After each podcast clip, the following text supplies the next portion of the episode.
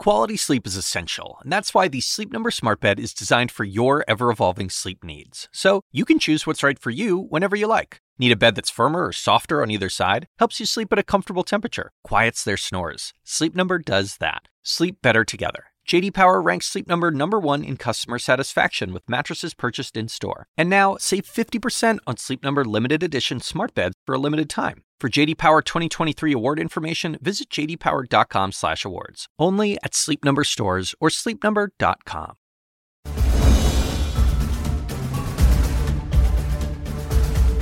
Good evening, everyone. This is CNN Tonight. I'm Alisyn Camerota. There are new, intriguing details from the January 6th committee transcripts tonight. You'll hear how Senator Lindsey Graham vowed to champion Donald Trump's election lies if only the White House could find him, quote, 5 dead voters. We'll explain. You'll also hear what Donald Trump thought about the appearance of the January 6th rioters. Spoiler alert, they were not his type. And you'll hear about the text that Don Jr. sent to Mark Meadows the day after his father lost the election. There was basically a roadmap for how to unconstitutionally keep Trump in office. Don Jr. says he cannot remember who sent him that text. But see if you recognize some of the unique language in that text as a clue. And as predicted, there are new developments tonight and new lies from Congressman-elect George Santos. You know the one. He's the guy who lied about his high school. He lied about going to college. He lied about working on Wall Street. He lied about being Jewish. Tonight, more of his lies are being exposed, and you'll hear him in his own words lie about his own mother's death. But first, let's start with the newly released portions of the January 6th transcripts. Let's bring in CNN's Sarah Murray. Sarah, what have you learned? Well, you know, look, we are getting more insight into the interview that Donald Trump Jr. gave to congressional investigators. It's, of course, interesting because he's the former president's son. And, you know, you mentioned there was this text message that he sent to Mark Meadows. It sort of laid out a plan for Donald Trump to stay in power that was pretty similar to what played out. So congressional investigators asked him, you know, why did you send this text to Meadows?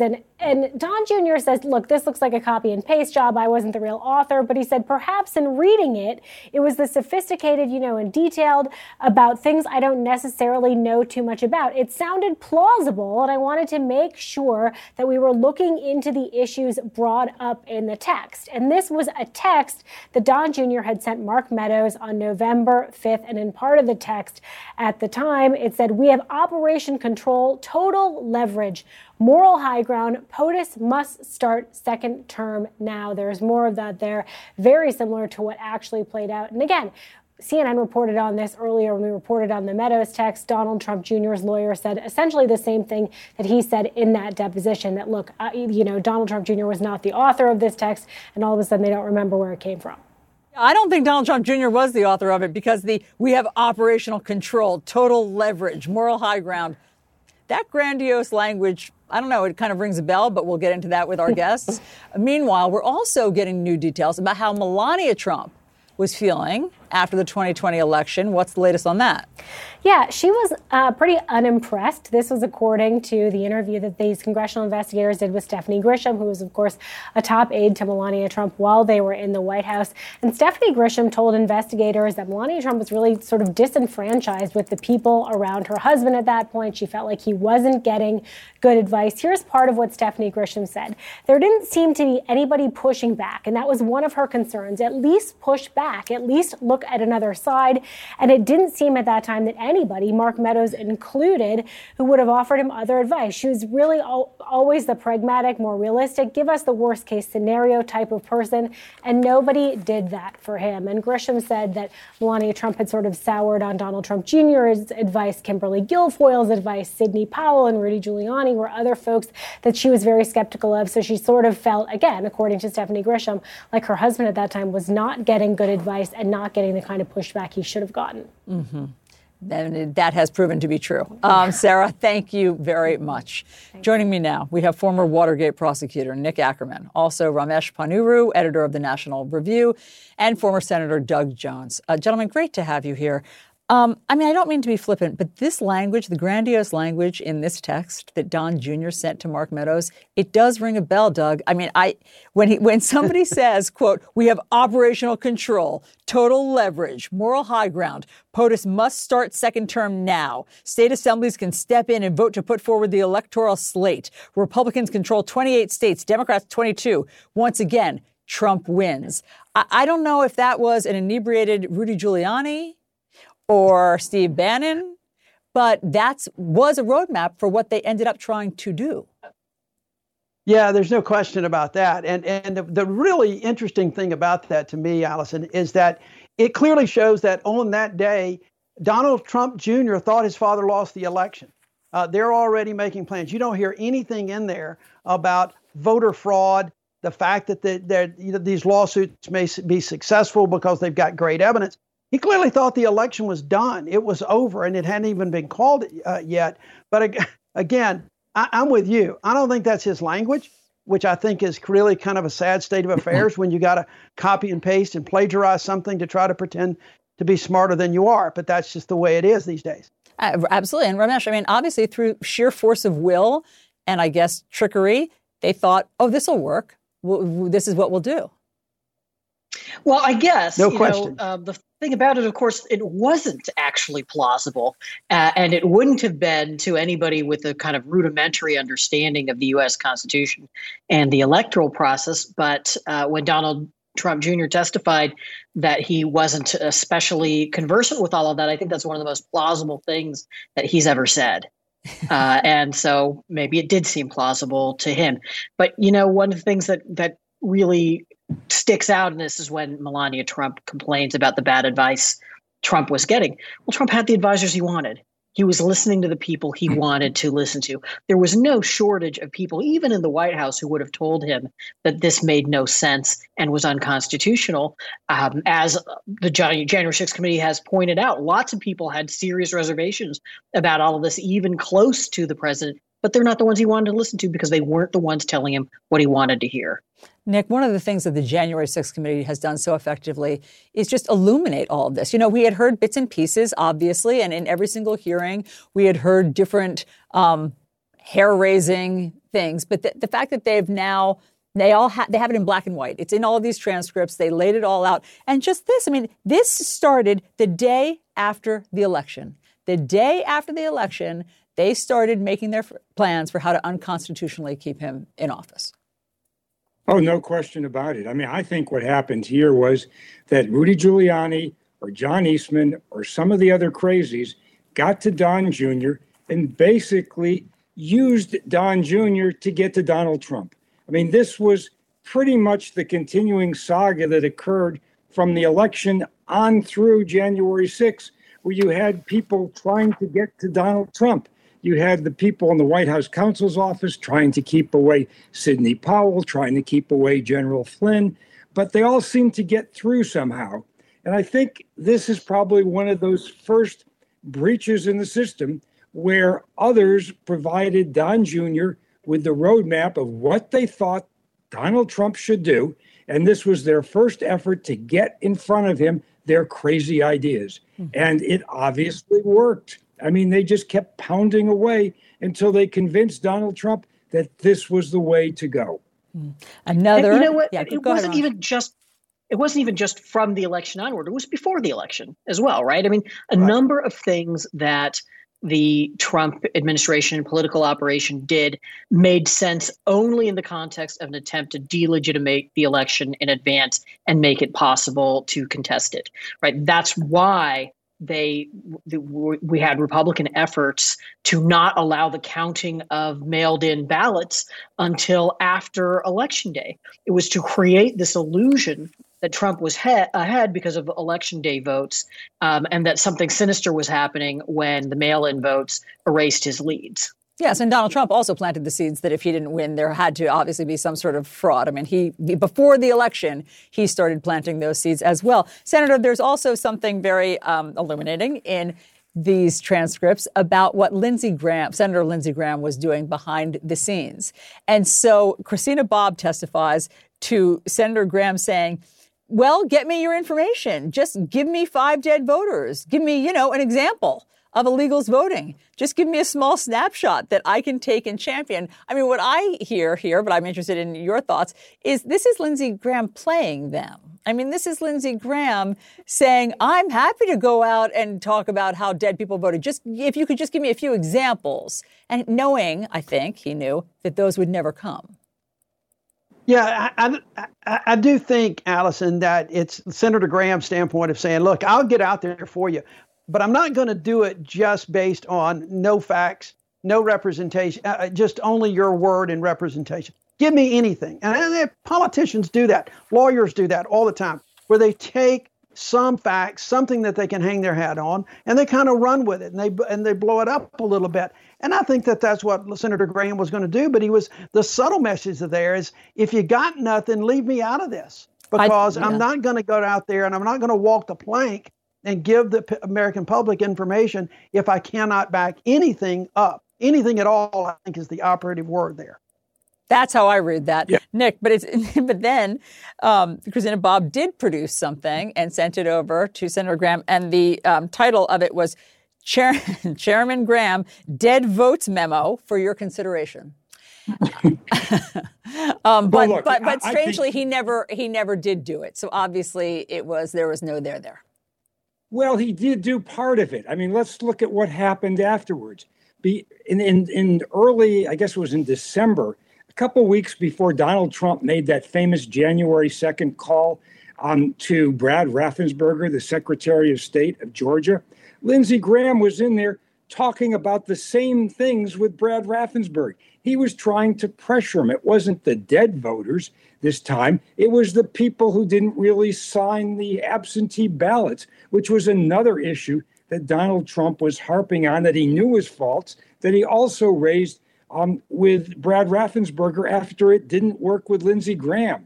So I don't think Lindsey Graham is necessarily an innocent player here. I mean, he jumped right in and called up Brad Raffensperger and gave him the same pitch that later was repeated almost verbatim by Donald Trump. And it's all on tape. Yeah, you're right. I mean, I don't mean to absolve Senator Graham of this. I just mean that I hear a bit of a duplicity, I guess, happening where he's telling them one thing that I don't think he ever planned to do, Ramesh. Yeah, I think it was an ambiguous statement because he's saying you need to give me something to work with here. But he's also saying it doesn't have to be a lot. You can just give me a sliver of something and I will start pounding the table about it. Yeah. Okay. And then no surprise, I alluded to this in the open, that Stephanie Grisham testified to what Donald Trump really thought of the rioters. She says in this news transcript, I heard from several people in the West Wing, more on the military aid or Secret Service side, than a couple of people. He was sitting in the dining room and he was just watching it all unfold. And that a couple of his comments, some of his comments were that these people looked very trashy, but also at what fighters they were. You know, that is quintessential Donald Trump, Senator. I got nothing. It is quintessential Donald Trump. I don't like these people. And it's been one of the, I think, things that people have known for a long time. He doesn't like the people, the very people he tries to get to vote for him. He dogs them. He dogs Senator Sessions or his attorney general about being from the South and the University of Alabama and his accent. I mean, he just doesn't like these folks, but yet he will use them to his benefit. And I think it's pretty telling. Yeah. Yeah, con men are not known for their respect and admiration for their marks as a general rule. I don't like them, but they like me, and that's good enough. Right. All right, gentlemen, thank you very much for all of that. There's much more from this latest batch of transcripts, including what the Secretary of Defense said about why he did not speak to President Trump, during the desperate hours of the Capitol attack. Plus, the lying congressman-elect strikes again, this time lying about his own mother's death.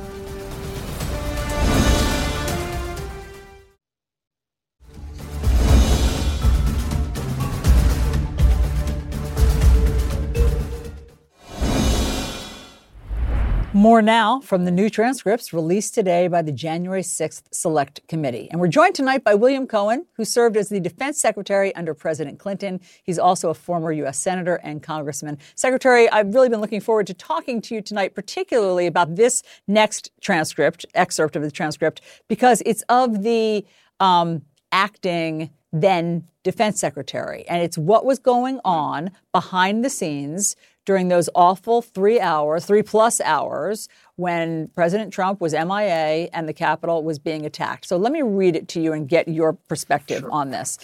Okay, so this is between the chairwoman, Liz Cheney, and Chris Miller, the acting defense secretary. Cheney says, "So, Mr. Miller, did you try to reach President Trump that day?" He says, "No, I did not." She says, "And why not?" He says, "I had all the authorities I needed to perform my duties and responsibilities that day and didn't need any further guidance from the president." He goes on to say, she asks, "Who were you on the phone with?" And he says, "I don't know who was on the calls. They were interagency synchronization calls, ma'am. I know Ambassador O'Brien was on there. I want to say, I think Pat Cipollone, whatever, the president's attorney might have been on there. I don't know more than that." She says, "So in terms of the authorities that day to call out the guard, where did those authorities for you come from?" He says, "Those authorities resided with me. And once Speaker Pelosi and McConnell and the rest of the crew at that call, I'd already done it. But we had a request by that point in from Mayor Bowser, who had the legal authority to request it. But then, of course, the follow-up call where it was quite clear that the political leadership desired Department of Defense support." So what strikes you from that exchange, and would you have talked to the president that day? Does it surprise you that he didn't feel any need to talk to President Trump? Well, what struck me, two things. He first said that I had all the guidance I needed. What was the guidance he had to begin with? It's very unclear whether he had any guidance. Secondly, he cannot turn to Nancy Pelosi, Speaker of the House, the Attorney General, the National Security Advisor. His authority comes directly from the President of the United States. And if you read the executive order, I wrote it down, 11485, that says that he may act to call out the D.C. Guard upon direction from the President of the United States. So at a minimum, when he's getting calls from the House leadership and desperate calls, at a minimum, he needed to call the President of the United States. The Vice President can't give him the authority. Nancy Pelosi can't give it to him. No one else but the President.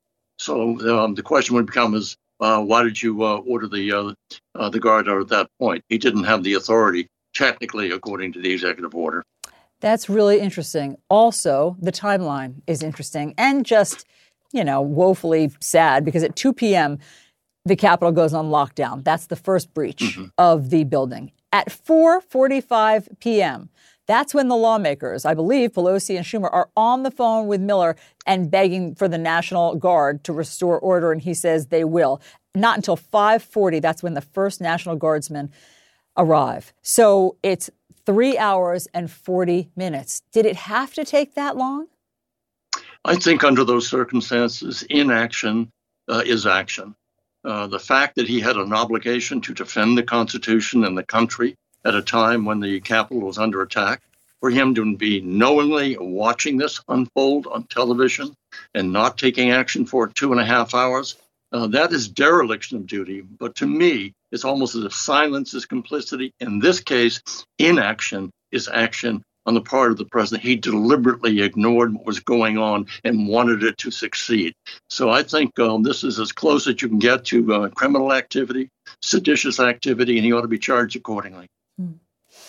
Let's talk about what's happening next week, and that's when the new Congress starts. As you know, Leader Kevin McCarthy is very interested in the speakership, and you have an interesting suggestion that you don't think that the House Speaker needs to come from inside the House. So what does that mean?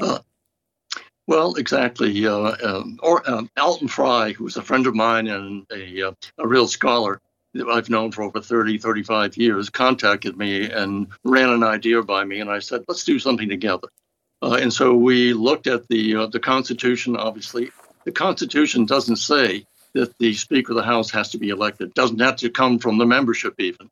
And so we we know that under the circumstances, McCarthy, who desires to become Speaker, is cutting or prepared to cut as many deals as he has to get the numbers. There are at least a dozen or more members of Congress who have indicated they don't want to support him. So then the question becomes, what does he have to do to get the votes? Santos coming in will be one example, but he needs to pledge some sort of an agenda to the more extremist elements of the Congress. If anything, the mid-elections showed was the country wants Congress to work. They want to get away from the fringes. They want to have some kind of bipartisan support on key issues. They're obviously going to differ on a multiple levels and issues, but not the key issues dealing with our security, our economy, our energy, et cetera. And so I think the answer would be appoint someone recommended by the Democrats, because this is something the Democrats could go to the Republicans and say, look, we want to work with you. We're prepared to recommend and support a Republican who would be someone who could reach across the aisle for the next 2 years, because everything will change in 2 years. For the next 2 years, can't we work together to get some things done before the 2024 elections come? That's the purpose of it, to say that can't we find a way? Yes, we can nominate someone that the Democrats can support, and 5 Republicans by secret ballot could also support, and you'd have a Speaker who could work with both sides. Well, everyone can read your scenario that you've just laid out, somewhat utopian, I think, though I'm always optimistic, in the New York Times. Thanks so much, Secretary Cohen. Great to talk to you tonight. Alisyn, thanks for having me on. Appreciate it. Okay, so listen to this. The congressman-elect caught fabricating his resume has yet another lie under scrutiny, this time about his own mother's death. We'll talk about that next.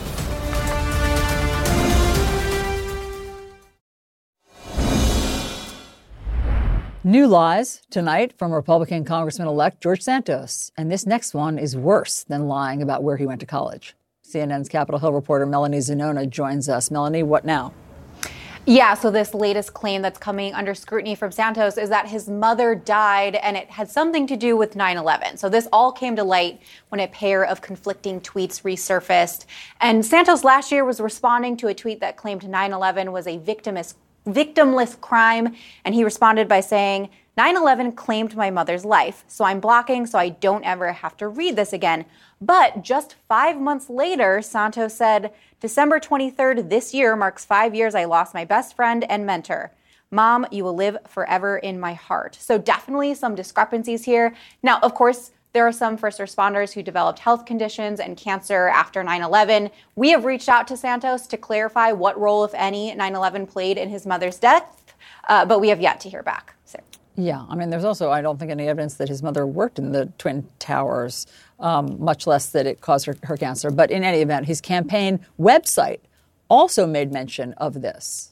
Yeah, Santos has said repeatedly that his mother worked in the World Trade Center on 9/11, including, as you mentioned, on his campaign website. That reads, George's mother was in her office in the South Tower on September 11th, 2001, when the horrific events of that day unfolded. She survived the tragic events on September 11th, but she passed away a few years later when she lost her battle to cancer. So, you know, Santos has previously claimed that his mother was a financial executive, but notably, that claim has disappeared from his campaign website. It is no longer on there. So it remains unclear whether Santos' mother actually worked at the World Trade Center on 9/11. All right. So what's the latest on all of the legal side of this? There were new investigations announced yesterday. What's happening today with them?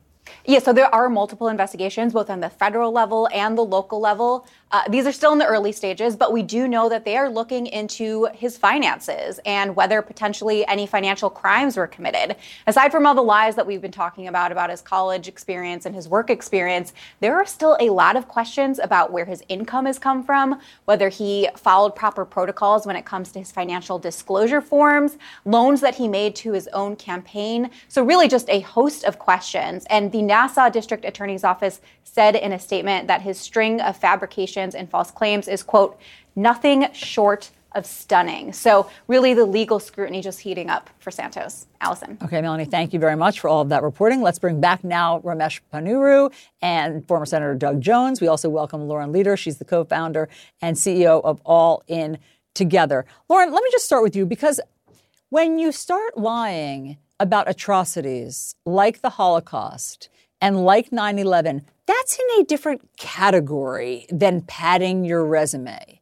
And when you're lying about your own mother's death, this is different than somebody who's trying to just sort of make himself appear more qualified than he was. I mean, it's not even in the ballpark of somebody embellishing their resume. I mean, there's literally nothing that we've been able to find just over the last 3 days in his entire life story or background that seems to be correct, credible, or even basically truthful. And some of this was known to New York Democrats in advance of the election. There is a lot of blame, I think, to go around when we start taking stock of how this guy got elected, because some of it is just so unbelievably outrageous. His financial issues are also one part of the picture. It's not just that we have lots of questions about how he lent his own campaign apparently $600,000 to $700,000, which is, of course, a violation of campaign finance law. There's questions about where that money came from and how it's possible that he was evicted from his home just a year before, owing $10,000 in back rent on an apartment that was apparently $2,500. I mean, literally, there's nothing about his story that makes sense, adds up, or is credible in any way. We have to assume at this point that everything he said publicly must be false. It sure seems like it. Ramesh, why is it, on a larger issue, that Republicans are willing to settle for such deeply flawed candidates? I mean, some of the candidates are laughable. Some of them are so deeply flawed, like George Santos. I mean, between Herschel Walker, Doug Mastriano, this guy, George Santos, they can't find any Republicans that are more serious-minded and sane and rational and qualified? Well, I think that there are some big underlying issues that you raise, but Santos is a very special case in that, in a sense, he's a failure on the part of both parties, because neither party discovered all of this insanity on his part, all of this pathological lying, until after he had been elected. I mean, if I'm a Democratic campaign strategist, I am rethinking some of the money I spend on opposition research, not having uncovered this. And you do have to assume, I think, that had all of this come to light earlier, that Santos would not have won the Republican primary, let alone the general election. This is a guy you can't even trust him to if he swears on his mother's grave. Right? I mean, he will say anything for the most fleeting and momentary of advantages. For sure. Alisyn, I got to say, they did have this Oppo research. So this is what makes this so interesting. And I completely agree that this is actually political malpractice on the part of New York Democrats. And I'm very involved in New York politics. I know a lot of the players. What I was told is that actually his campaign advisors, meaning Zimmerman's, did have some of this information. It was in a briefing book that came from the DNC. One of the issues was that, they claimed that they could not get Long Island media to cover it. But I think the bigger issue is that they believed that his association with the January 6th riots, he claimed, one of his many claims was that he was at the Stop the Steal rally on the 6th, and that he financed he covered the legal bills of some of the protesters and rioters who were charged with crime. So we'll see if any of those things are true.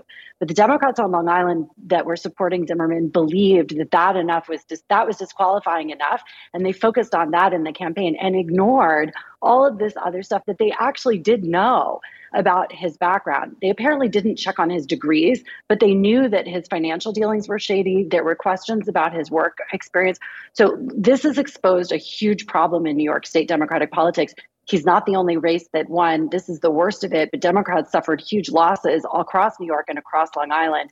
There's a lot of questions to be asked among Democrats here, too.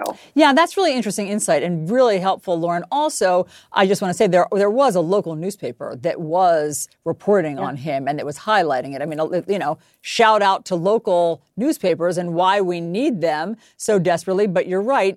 The January 6th stuff got a lot more attention than all of this other crazy stuff. And, Senator, pathological liar is an actual disorder in the DSM. I mean, there's many different theories about what causes it. But either way, I don't think you want your U.S. representative to suffer from it.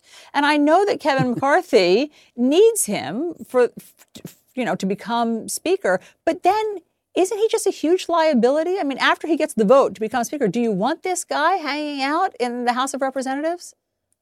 Well, not only is he going to hang out, he's going to be an object of the media. Media are going to follow him every time they get the chance. And by the way, just as Lauren said, a note to the New York Democrats, nothing is disqualifying enough in today's political world. Nothing, no one issue is disqualifying enough. If you've got a lot, go for it, because you never can tell in tribalism that we've got in the voters these days that people will overlook so much and still vote for folks. But Kevin McCarthy's got a problem, not just with this guy, but he's got a major problem with George Santos. And I think that it's incumbent upon Republicans to speak out more than they're doing right now. It seems to me that they really need to call for his resignation. You know, 5 years ago this year, I ran against a guy named Roy Moore. And Republicans, when all the issues came out about Roy Moore, there were actually Republicans saying, I'm not sure we're going to seat him. I'm not sure he should be elected. Senator Shelby said, I'm not going to vote for him. I'm going to write in a good Republican. Those days are over, Alisyn. We don't see that in the parties these more, especially with the Republican Party where things are right now. They need the vote. They need the gavel. And McCarthy's got a tough spot right now because he'll lose that seat, I believe, if there's another election. I can't believe that was only 5 years ago. Did you say that was 5 years ago, the Roy Moore stuff? I can't believe it. Feels like a lifetime ago. I remember reporting on that, you know, so much, virtually every day. And you're right. There was a feeling that this can't stand. And now something has changed. I mean, Ramesh, it's just we've come light years away from that. I mean, and again, to my question, do you agree that for Republicans, there's nothing disqualifying? I mean, he's lying to voters at this point. Well, I think Republican voters, there's a significant number of them for whom these sorts of issues can be disqualifying. That's a reason why, for example, Mastriano didn't get as many votes as Oz in Pennsylvania. It's a reason why a lot of these Republicans who disappointingly didn't win, even while other Republicans were doing well, because voters distinguished between the Republicans who were reality-based and the Republicans who were pretending that Donald Trump won the 2020 election. So I take the senator's point about polarization having increased, but I don't think that we're quite as far gone as that. And I think actually the voters were pretty sensible in a lot of respects and are making some distinctions. The problem here was, notwithstanding some local media, I just think most voters were not aware of the of just how much deception there was and how abnormal it was, right? I mean, it's one thing to say, oh, a politician will stretch the truth or pad his resume, but of course we're talking about something on a completely different level, and there just wasn't much understanding of that. Oh, absolutely. I mean, it's in a different solar system. Friends, thank you all very much. Really great conversation. Okay, now to this. She's an EMT who normally responds to emergencies, but what happened when she had her own emergency and got stuck during Buffalo's deadly blizzard? Our next guest is going to tell us her story. Right after this.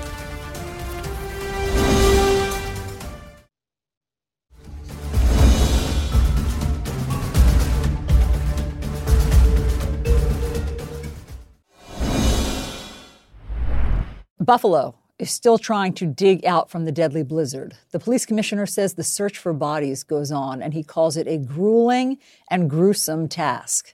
At least 39 people have died in Erie County alone. Our next guest was trying to save people. Carrie Giannata is an advanced EMT, but she too got trapped in the blizzard.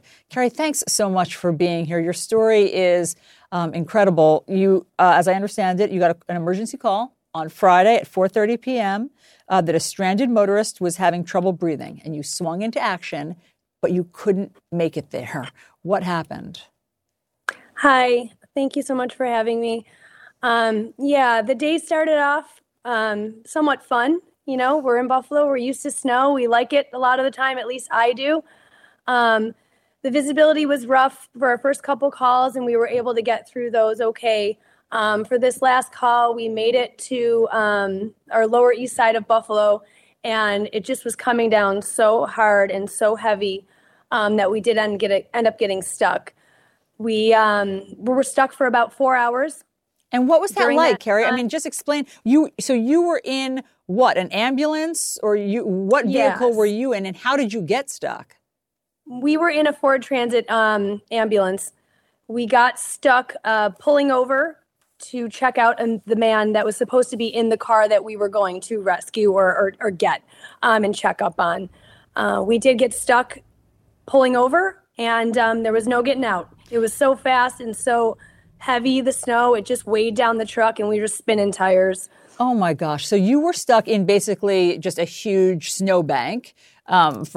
For as we I think we're seeing pictures. Oh, no, we're seeing pictures of when I think you were rescued. So you were stuck for 4+ hours. And what was that like, Carrie? I mean, did you have heat? Did you have food, water? Yes. Luckily, we do come prepared. At least my partner and I, we had food, we had water, we had heat and gas. Our crews, you know, our dispatchers and our supervisors made sure that we had gas for the day, that we had time to do that. That it was scary. It was getting the truck was getting cold from the inside out. It was freezing. The windows were frozen. We had no visibility. We couldn't see out. My partner and I do consider ourselves lucky. We were only in the truck for 4 hours. We do have other crews that were stuck in their trucks for upwards of 16, 20 hours. They did have heat. Some didn't have food. Some didn't have water. Our supervisors were trying to get to them. The National Guard was trying to get to them. The Buffalo Fire was trying to get to them. And they were just stuck. Oh, my gosh. That's really scary. Yeah, I can imagine. That is, I mean, it must have crossed your mind that help wasn't going to be able to get to you. It did. I'm not going to lie about that. But we tried to, you know, stay calm. I mean, that's what we're here for. To be honest, what was breaking my heart specifically was just knowing that the community that we serve, that we were not able to get to them. We continued to hear calls going out on our radios about sick people, the people that we care about, people that, why we do what we do. And in turn, you know, our community has come forth and helped us so much do the things that we couldn't do at that day. There's been such an outreach from our community that is so heartwarming and has really, you know, risen us from the ashes once again, because Buffalo has seen tragedy before. Oh, yeah. In the terms of maybe the top shooting that has happened this year, that was really tough in our community. But we can't say enough. Yeah, I mean, Carrie, I think that it is wonderful how much humanity, obviously, we're seeing and neighbors helping neighbors. But I also think your story is so valuable because we've heard so many stories of motorists who were trapped, who were calling 911 and didn't understand why help wasn't coming. You know, the police, the dispatcher was saying help is on its way. Just, you know, be patient. Help is on the way. And then help couldn't get there. And, of course, it's confusing and frustrating and scary for the passengers. But you are living proof of you were trying to get there. You know, EMTs are trying to get there, but the snow was just overpowering and overwhelming. And so ultimately you were saved by the fire department? We were. Luckily, they were passing us. The trucks started getting stuck. Even the fire trucks were getting stuck very shortly after we got stuck. They had happened to be passing by, and we turned and looked, and they were honestly like our angels at the time, because we didn't expect anyone to come. We were really planning on hunkering down there for quite a while. I'm really glad that myself, my partner, and none of our crews, you know, that everyone made it out okay. I think it's heavy on our hearts right now, just knowing that we couldn't do much. They suspended EMS pretty shortly after we all got stuck. I mean, Carrie, you actually have done a lot. We've heard of so many people being rescued, and you, too, are an angel. But I really appreciate your sentiment, and I appreciate you sharing your story with us. It does help us understand just how bad it was at the height of the storm. So thanks so much for being with us. We appreciate it. Thank you so much. And again, our community, thank you so much. Couldn't have done it without you guys. That's beautiful. Okay, we will check back, of course, with Buffalo over the next many days. Next, he's perhaps the most famous athlete in the world. We'll remember Pele after this.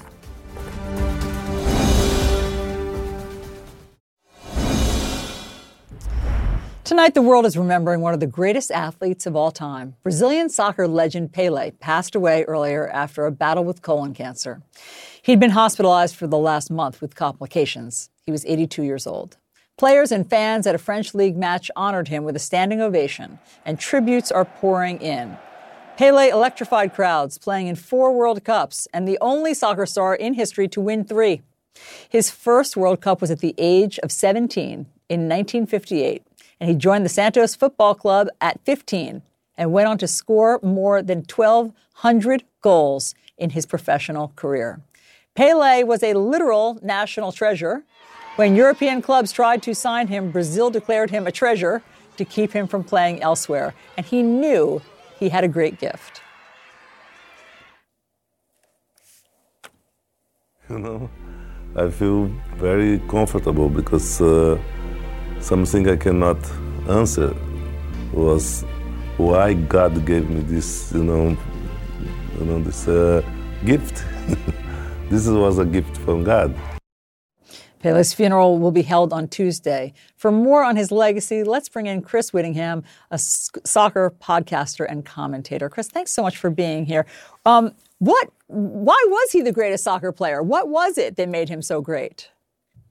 Well, I think if you read so much of what has been said about him in these last few hours, there is this use of language that you just don't hear about other players. I saw one quote that was, "There is one player in the world who is the best player. I refuse to classify Pele as a player." He sort of transcended what had come before him. And the Brazilians have this term for how they play soccer. It's called jogo bonito, play beautifully. And it really kind of began with him. He was able to conjure a way of playing the game that had been not seen before. And you have to remember that at this time, soccer was not really a sport that was televised worldwide. And so every 4 years, a lot of the world gathered to see what was going on in other countries. And when you see the yellow and blue of the Brazil jersey, of the Brazil kit, it just stuck out how incredible this player was. He, again, announced his arrival in the 1958 World Cup final. If you go back and watch the goals that he scored, they would stand the test of time. They look like goals that would be scored now, better than some of the goals that are scored now. It's kind of remarkable. Normally when you see black and white footage, it doesn't hold up, but for this player, it does. I mean, Pele, he was a household name, you didn't have to be a soccer fan or follow sports to know Pele. And so, but I'm fascinated by what you're describing as his kind of ineffable quality. Was it fancy footwork? I mean, just sheer athleticism? Like why was he so different than everybody else? Yeah, soccer is not really a game that's defined by athleticism as such. It's defined, as you say, by that skill, the ability to control with every part of the body that is not the arm, right? So incredible skill with his feet, incredible skill controlling with his chest, with his head, with his thighs. Any means of controlling the soccer ball, he was well capable of doing so. And so you see this player that just sort of transcended that goal that I mentioned, the 1958 World Cup final. He sort of controls it off his chest, loops it over a defender, and you see almost all the defenders like, wait, what just happened? What is going on here?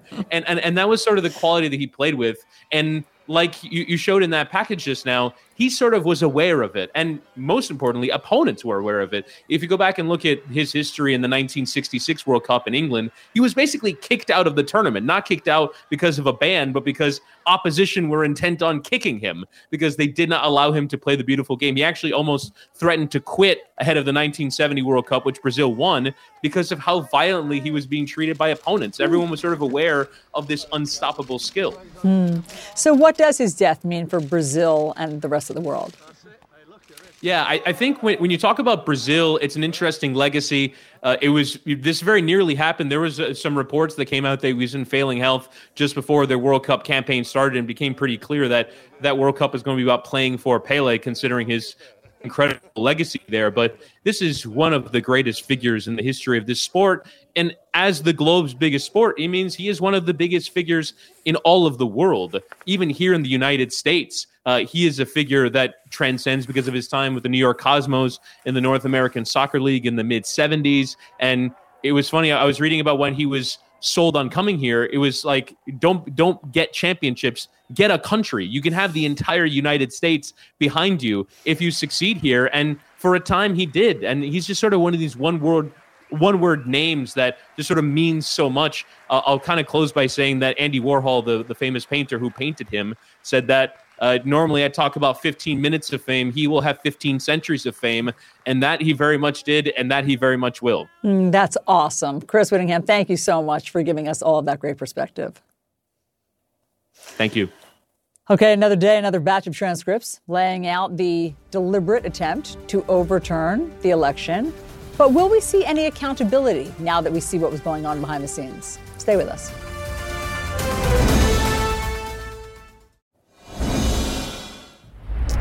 The January 6th committee releasing more than 100 interview transcripts. They're trying to get out as many as possible before Tuesday when Republicans take over the House. Every day brings new revelations. So what will the Department of Justice do with it all? Let's talk about what we've learned with former Congressman Charlie Dent, also CNN senior political analyst Ron Brownstein. We also have Vanity Fair special correspondent Molly Jong-Fast and former federal prosecutor Shan Wu. Great to see all of you guys. Let's just look at a couple of the things that have been revealed today by the committee. And one, I think, particularly interesting one is Don Jr. and the texts that Don Jr. was sending to Mark Meadows. And I want to juxtapose what he sent the day after the election, so the day after his father lost the election, and then what he sent on January 6th, because I think there's an arc between these two. The first one that he sends that he claims is not his writing, and it doesn't sound like his voice, frankly, and he also claims he doesn't remember who sent it to him. It says, "We have operational control, total leverage, moral high ground. POTUS must start second term now. State assemblies can step in and vote to put forward the electoral slate. Republicans control 28 states, Democrats 22 states. Once again, Trump wins." That's the roadmap the day after the election, Ron, for how to keep Donald Trump unconstitutionally in office. Okay. Now, fast forward to January 6th when they've tried some of these things. And suddenly Donald Trump Jr. is texting a different tune. Here it is. "We need an Oval Address. He has to lead now. It's gone too far. It's gotten out of hand." I mean, what did they think their shenanigans was going to lead to? It led to chaos and violence. Yeah. And, you know, that there's a dangling thread in that first series of texts or emails that I can't imagine the special counsel won't be interested in investigating. Because as you note, Donald Trump Jr. is really the first one to suggest, and this is in the full report, to suggest the strategy of trying to get state legislators to overturn the result in their state and simply substitute Donald Trump electors for Joe Biden electors based on the actual verified results in their state. In this deposition, he is asked about that because, as you point out, this is very specific and in language that doesn't seem to flow naturally from Donald Trump Jr. And he says, Alisyn, in the deposition that it is, quote, a cut and paste job. He acknowledges that it came from somewhere else, but then he insists that he can't remember where it came from. In fact, if you take out the words, "I don't remember, I don't recall, I can't remember," this 105-page transcript might be down to 5 pages, you know, from Donald Trump Jr. But the fact is that I can't imagine the special counsel is going to allow this to simply drift away, this idea that he can't remember where the idea came from that ultimately led to the fake elector scheme that they are investigating, because he is very clearly suggesting it came from somewhere else. He's just not saying where. Molly, maybe we can jog his memory, because the language in that first one, "We have operational control, total leverage," it's the grandiose language that we heard pretty soon after the election from people like Rudy Giuliani and or Steve Bannon. I mean, it's not a stretch to think that some of those folks were texting Don Jr. these suggestions. Yeah, I mean, it's a little heady for Don Jr. to know how many states there are.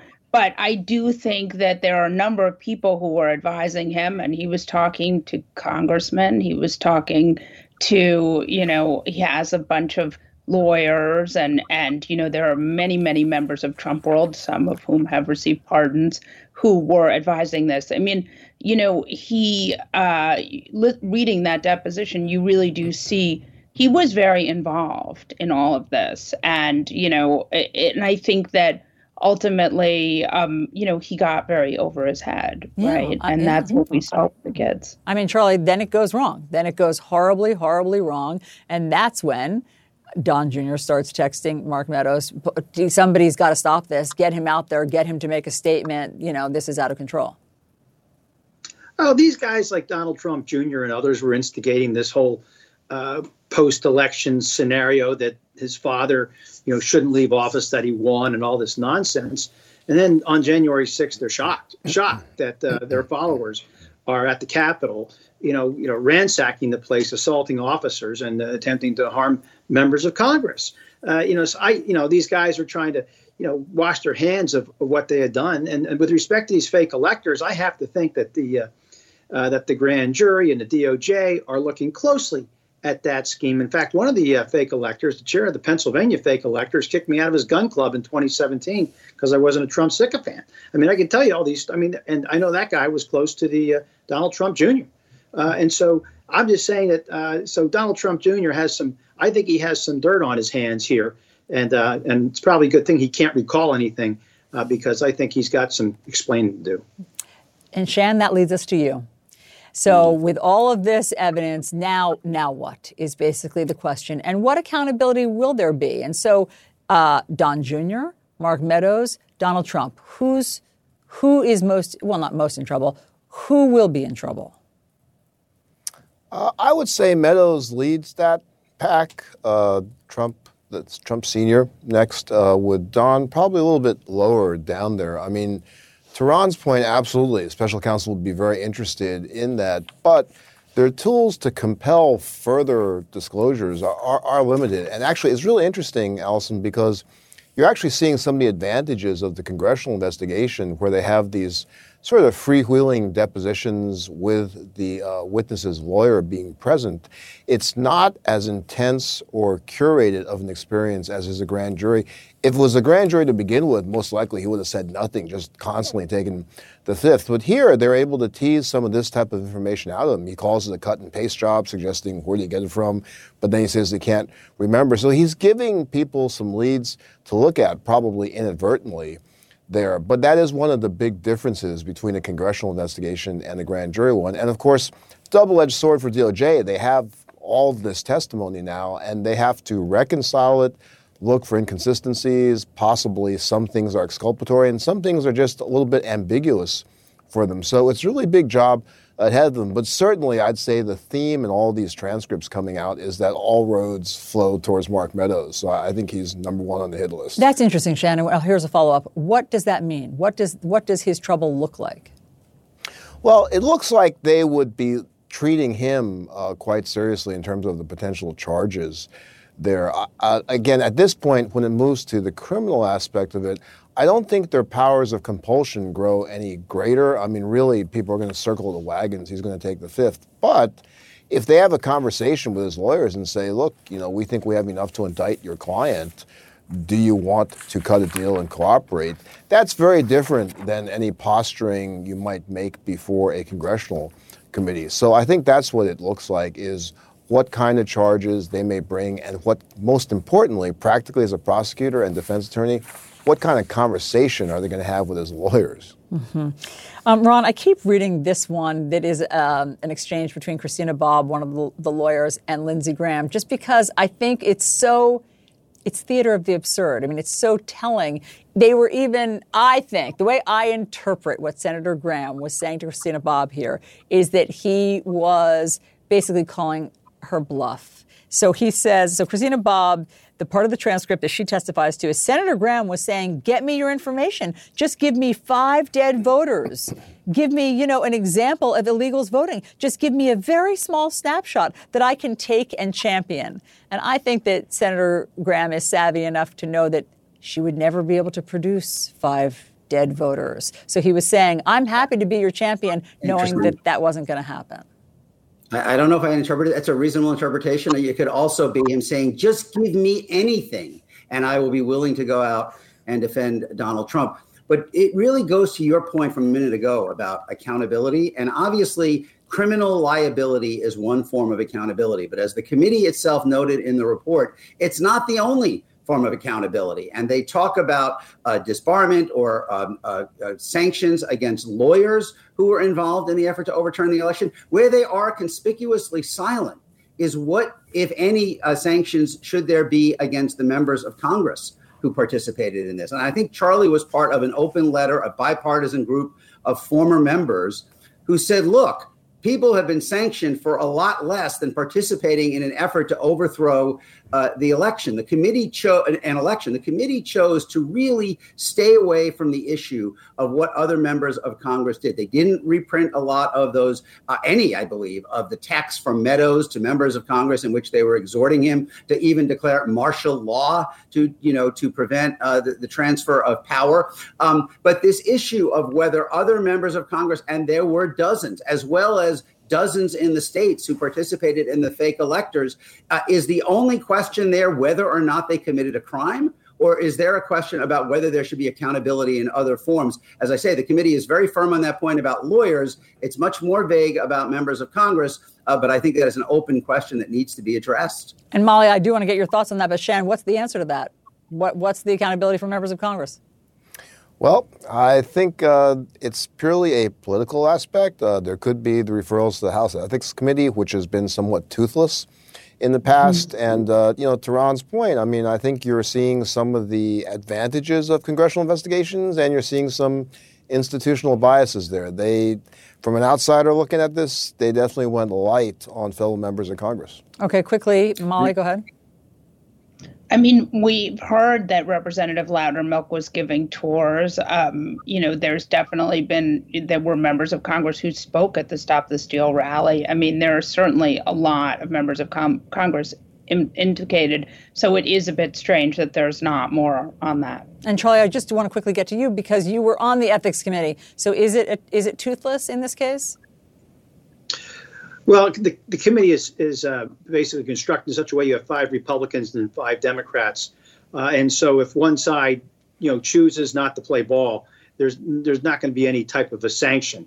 I sense that on this issue, if it were these members referred to the committee, I doubt that there are going to be any sanctions on this one. I just don't know how they're going to come to an agreement unless they have really damning information on the role of a particular member in terms of inciting this insurrection. I don't see them coming to an agreement.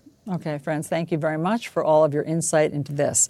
Meanwhile, President Biden is in the Virgin Islands tonight, where sources say he and his family are mulling the pros and cons of his reelection bid. But with the decision all but made, what has he accomplished in these 2 years? And what kinds of challenges will he face in the next 2 years? We look at all of that ahead.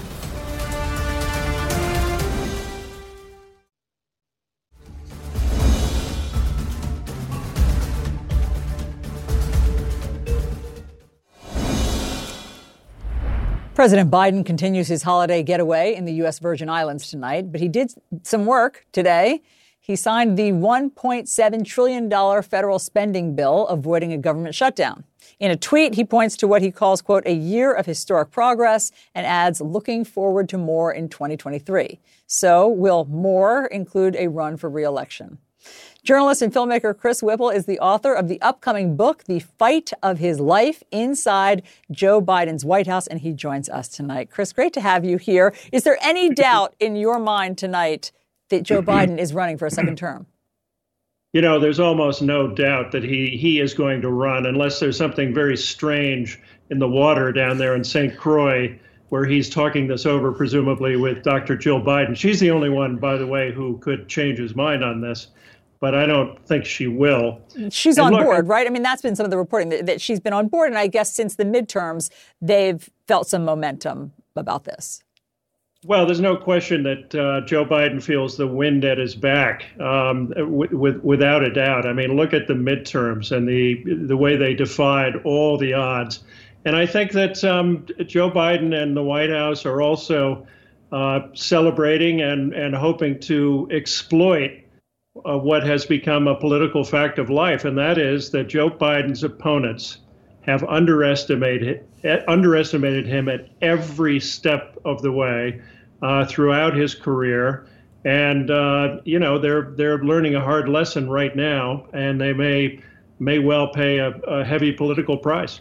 You have just spent a lot of time reporting on the inner workings inside the Biden White House, and you say the Biden presidency is the most consequential of your lifetime. You liken his legislative record to that of LBJ. How so? Make the case. Well, you know, it's without a doubt been a tale of two presidencies, and I write about this in great detail in my upcoming book, The Fight of His Life Inside Joe Biden's White House. Unfortunately, my editor would kill me if I told you too much about the book. Why? Why can't you come on and just spill the tea with us? Because it's not out until January 17, and viewers can pre-order it. Okay. I hope you're getting in the plug. Your publisher's going to be very happy. But go on, tell us. But having said that, there's just no question about it that the second year of Biden's presidency has been as consequential as any year of any president in modern history, from rallying NATO to defend Ukraine against Vladimir Putin to passing a legislative agenda that does rival LBJ. So I think that's why they have the wind at their back. There are plenty of challenges ahead, God knows. Just to name a few, first, Biden's got to try to avoid a recession. He's got to try to tame inflation. He has to implement all of that legislation because it doesn't mean anything until the rubber meets the road. He's got to keep NATO unified against Vladimir Putin, no easy task. And he also has to continue to be aware of the threat to democracy in the form of Trumpism. It hasn't gone away. And one real challenge will be trying to unify the country in the event that Trump is prosecuted in state or federal court, which I think is almost inevitable. That's going to be a high wire act for this president. And finally, if I could just add one more thing, there's a really big personnel challenge coming up.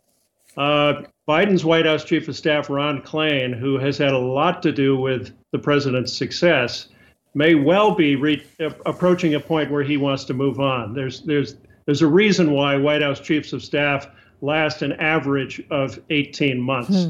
Klain's been there for 2 years, and if he leaves, those are going to be awfully big shoes to fill. Well, what changes if he leaves? Well, everything. You know, the White House chief of staff is the second most powerful job in government.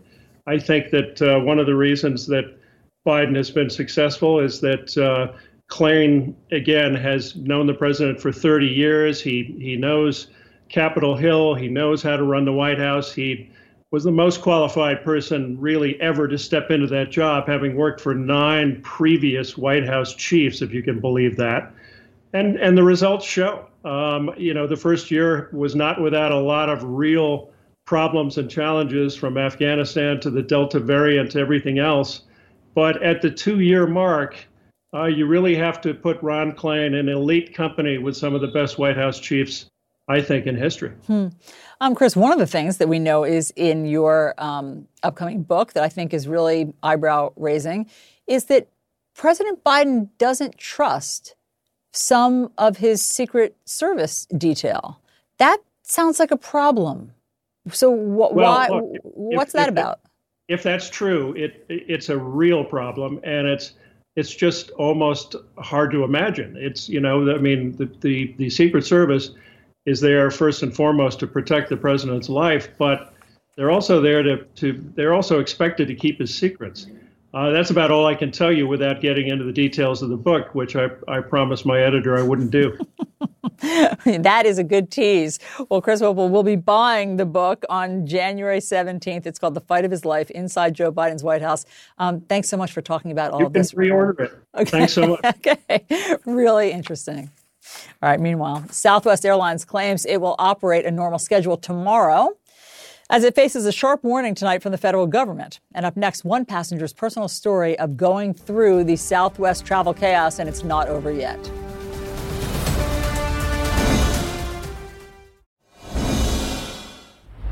Southwest Airlines says it will resume normal service tomorrow after 8 days of travel chaos that stranded hundreds of thousands of passengers. More than 2,300 flights were canceled today.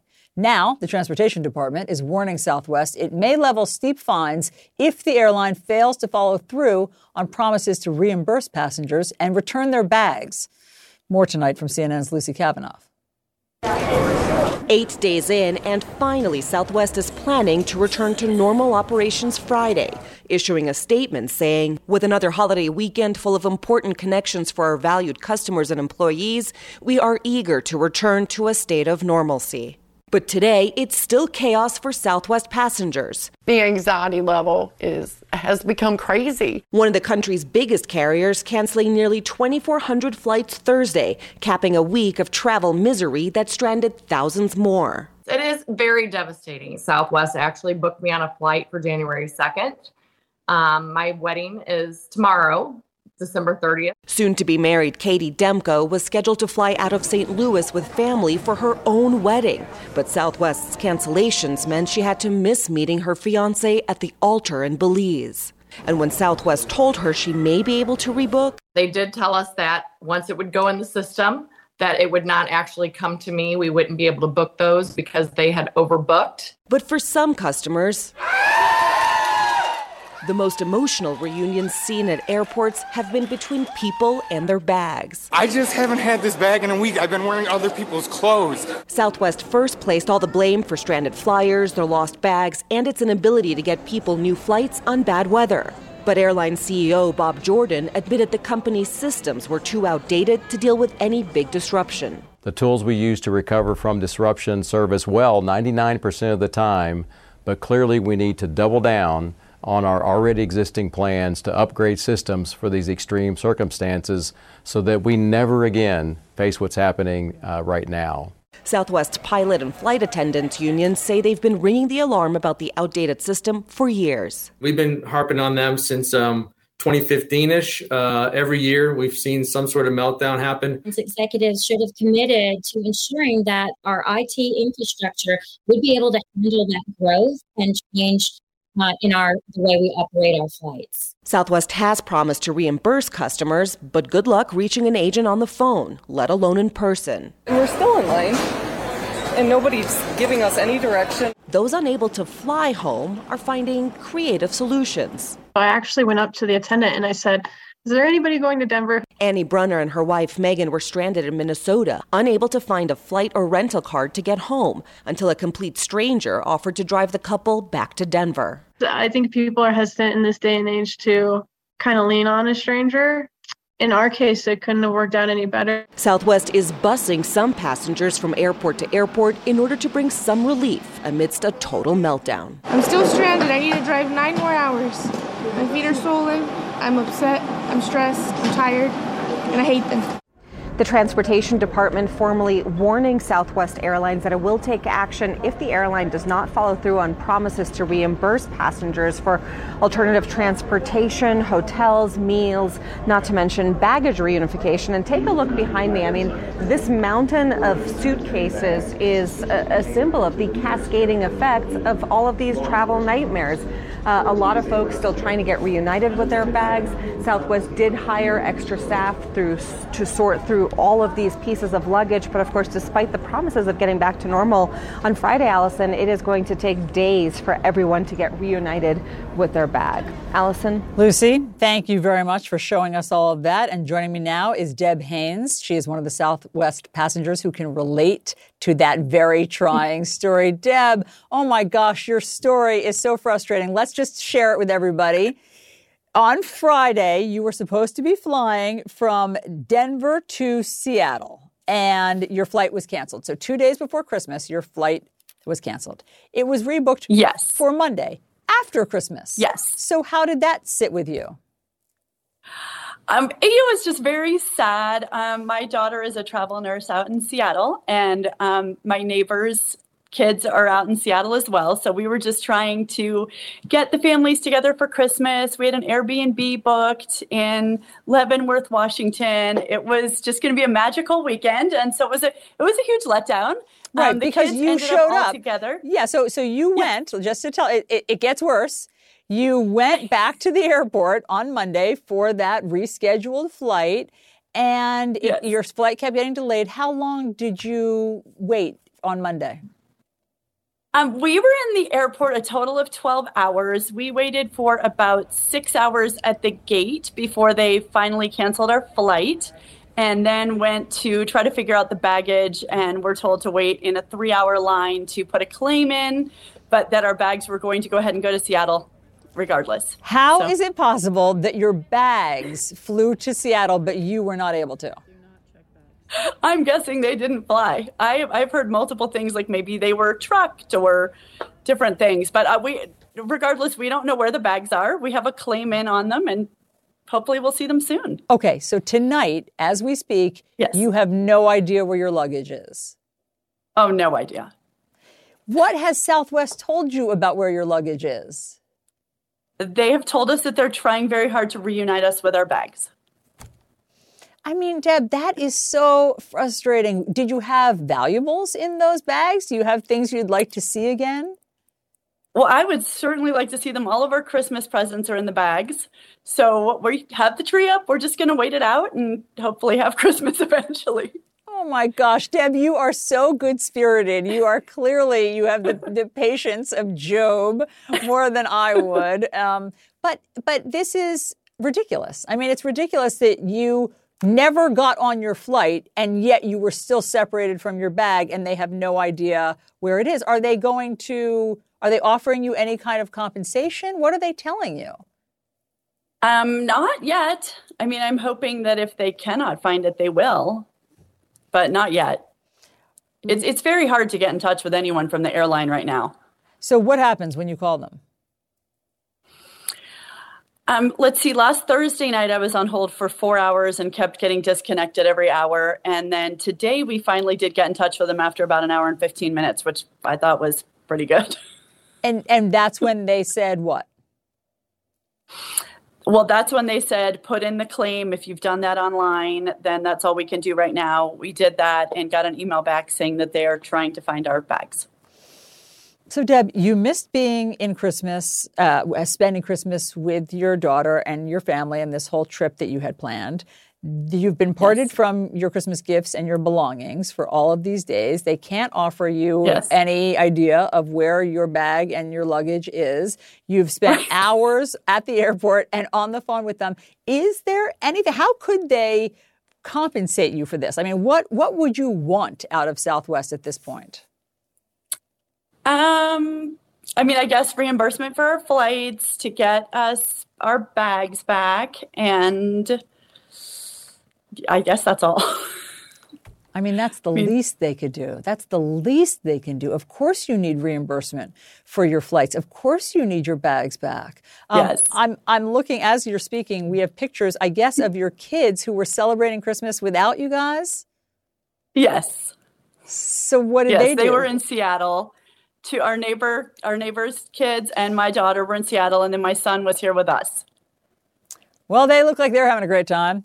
We tried to make the best of it, so. Yeah. And so Deb, will you ever fly Southwest again?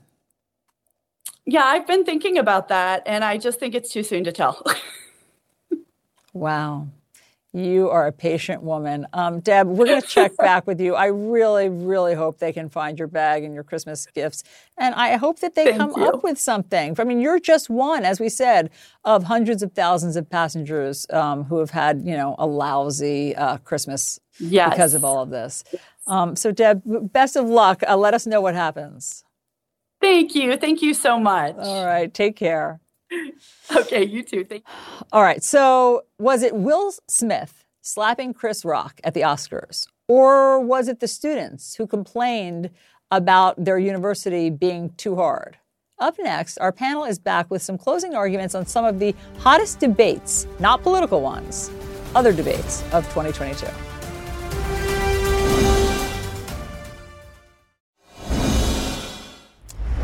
As 2022 comes to a close, we take a look back at a few of the biggest debates of the year. Not political debates, culture debates. These come courtesy of the New York Times opinion piece, quote, the 22 debates that made us rage, roll our eyes, and change our minds in 2022. From the Will Smith slap to hybrid work to how hard school should be for students. Let's put a few of these back on the table for a few minutes. And back with me now, Charlie Dent, Ron Brownstein, and Molly Jong-Fast. Okay, great to see you guys again. Charlie, the Will Smith slap, I mean, that went on for so long about what that meant and what should happen to Will Smith. And I'm not sure we ever resolved that one. That one was such a shock to the system when we all saw that at the Oscars. Yeah, I mean, I thought, Will Smith had a sterling reputation up to that point, and everybody, including me, I'm a guy from the Philadelphia region, more or less, and to see that, I was really shocked. And Will Smith was a Philly guy. We're all sympathetic to him, but that was inexcusable. I mean, I looked at that and I said, well, that looks like simple assault from where I'm sitting. You can't go up and smack, a speaker like that at an event. An appropriate response would have been if he didn't like the jokes, mocking his wife, she had that condition that caused her to lose her hair. Well, he and his wife could have just simply left the event and put out a statement. But no, he did that. And I thought it sent a terrible signal to a lot of folks that this is an appropriate way to respond to some speech that you found, distasteful. I just thought it was awful. Yeah, Molly, it was a shock, and I'm not sure we have resolved it. In other words, Will Smith has apologized. He has been banned from the Oscars, but I'm not sure that it has been resolved at the end of this year. Well, a lot of these things were actually culture downstream of politics, right? Like a lot of them were about culture, but they were also, there were a lot of things that got folded into the culture wars, too. But how's this about politics? Like, how does this one? Well, because people sort of took, there was this sort of the people who supported the guy who got slapped and the people who supported, there was a lot of sort of team, people got on different teams and was the punishment enough? And, I do think there was a sort of posturing that had sort of vaguely political implications. Oh, I think everything right now is through the lens of politics. When you say the teams, that our country is so team-centric right now in terms of the divisions, Ron. I agree with that. We see everything. Are you on Harry and Meghan's team or are you on, the British royals? Everything is like that. I want to move on to the school stuff unless you have anything you wanted to say. Real quick. I'm not really sure there's a debate there. To echo Charlie, if Chris Rock was in a comedy club and a guy got up from the table in the third row and walked on stage and slapped him, he'd be in jail. He'd be on trial. The only question really is why Will Smith didn't face those consequences. Other than that, I'm not really sure there's much to debate. Yeah, I think people were just so stunned, but that's just my theory. Yeah. But I hear you. If you weren't a global movie star, you'd probably be on trial for this. Yeah. Okay, so here's another thing that we've debated, and obviously there were so many cultural debates about schools this year and who controls what our kids are learning and if something is too woke. In this one that got the New York Times attention, it was whether school is too hard. And at NYU, there was a crop of kids, Molly, that did think that their professor, so this was a professor in an organic chemistry class, and they thought he was impossibly hard. They signed a petition. We urge you to realize that a class with such a high percentage of withdrawals and low grades has failed to make students' learning and well-being a priority and reflects poorly on the chemistry department as well as the institution as a whole. I believe they got him fired. And then his quote, the professor's quote was, they weren't coming to class. That's for sure, because I can count the house, Dr. Jones said in an interview. They weren't watching the videos and they weren't able to answer the questions. So this is the, debate about whether or not kids are being too mollycoddled and they're not tough enough. Your thoughts? I think that, we have a problem, which is that a lot of this higher ed has become like a business, right? It's very expensive, and the students and the parents are sort of like customers. And so you ultimately find yourself in a situation where the goal here is learning, but these people are paying thousands of dollars with sometimes very mixed results. It's not like a college degree, guarantees you'll have a great career.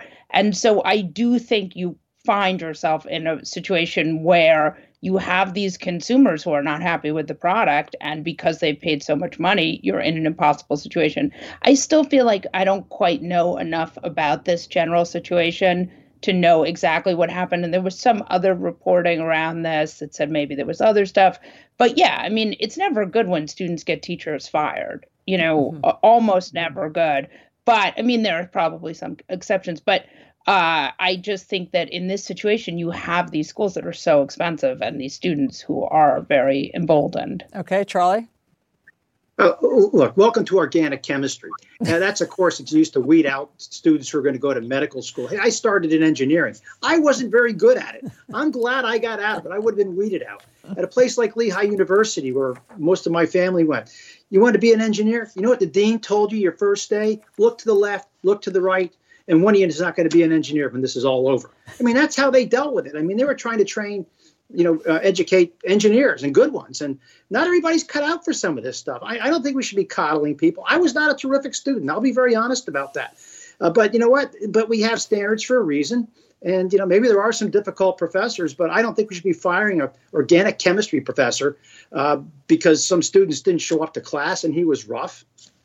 Okay, well, welcome to higher education. I love when we get to the Charlie confessional part of the evening. That is one of my favorite parts of this program. Hey, my dad filled in a couple twice. He got back in though. I love it. Go ahead, Ron. I was hoping that Molly was going to, respond to Molly coddling about what she thinks about being labeled that way. But look, I like Molly, I don't know enough of the specifics on here, but I do think like the underlying point of this that the New York Times is suggesting, as is often suggested, is that Generation Z is mollycoddled and, kind of handled with kid gloves and a bunch of snowflakes, which I think is a fundamental, sure there are individual cases, but it's a fundamental misdiagnosis of the situation that they are in, facing much higher, as she noted, tuition bills, not only at fancy private schools like NYU, but like tuition is now double the share of the funding for state universities that it was when the baby boomers went to college. We've shifted so much of the burden from the community to these individuals and families, many more of whom are graduating with debt, struggling to accumulate enough assets to buy houses, much less likely to own houses. I mean, like the underlying implication of this from the New York Times is basically these kids have it so easy. Boy, we should be tougher on them. It really, the baby boomers benefited from an awful lot more of public investment in their success. And now it's the baby boomers are basically saying the next generation are getting off too easy. And it's just simply a total misdiagnosis of the conditions they face. Really interesting. Okay, guys, you're not done. I have another culture question for you. Stick around because up next, we used to really envy the super rich and now we really hate them. But we like poking fun at them. Why Americans seem to be enjoying their love to hate this super rich moment. And we'll show you examples.